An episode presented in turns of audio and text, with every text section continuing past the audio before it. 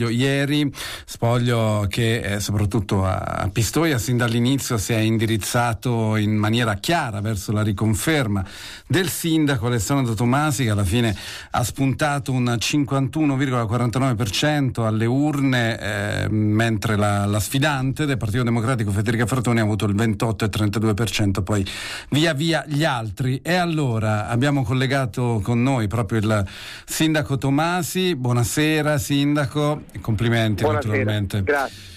Se l'aspettava? Se l'aspettava così? Eh, no, proprio così no, onestamente. Eh, perché?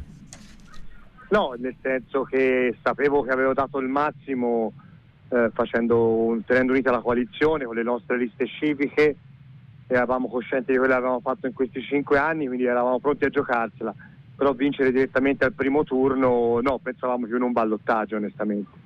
Ecco, lei la volta scorsa vinse, molti dicevano per le divisioni della sinistra, effettivamente in parte era vero. Uh, ieri ha sbaragliato tutti uh, con una distanza diremo quasi siderale rispetto agli avversari e la sinistra anche unita comunque non avrebbe potuto competere. È cambiato il vento a Pistoia?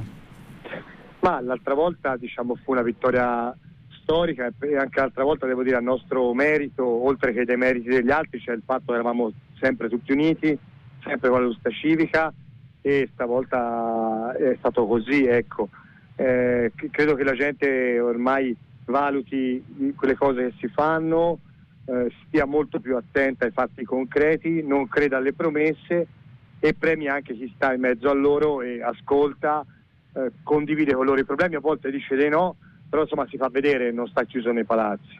Ecco, a proposito di cose concrete, lei sa di essere oramai il candidato in pectore per le prossime regionali del centrodestra?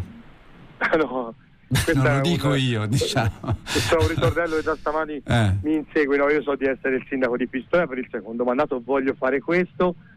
Sono convinto che le cose ci si guadagnano con il lavoro e con il merito, non, nessuno ti investe e poi il panorama politico cambia di anno in anno. Chiaro, no, certo, lei si schernisce, fa anche bene, però le volevo chiedere, eh, da, da, Pistoia, come molti hanno detto, può partire la campagna per uh, la conquista del, della regione toscana da parte del centrodestra? Cioè il modello Pistoia, quello che lei ripeteva, l'unità, i temi concreti? Tomasi? Abbiamo perso Tommasi, ha preferito sottrarsi alla, alla, domanda, proviamo a recuperarlo perché la risposta può essere interessante. Nel frattempo vi leggiamo alcuni commenti relativi a quello che è capitato la, nella tornata elettorale di domenica. Uh, uno dei grandi sconfitti è sicuramente il Movimento 5 Stelle, i risultati del Movimento 5 Stelle in Toscana per quanto mi riguarda corrispondono a quello che mi aspettavo, un disastro annunciato.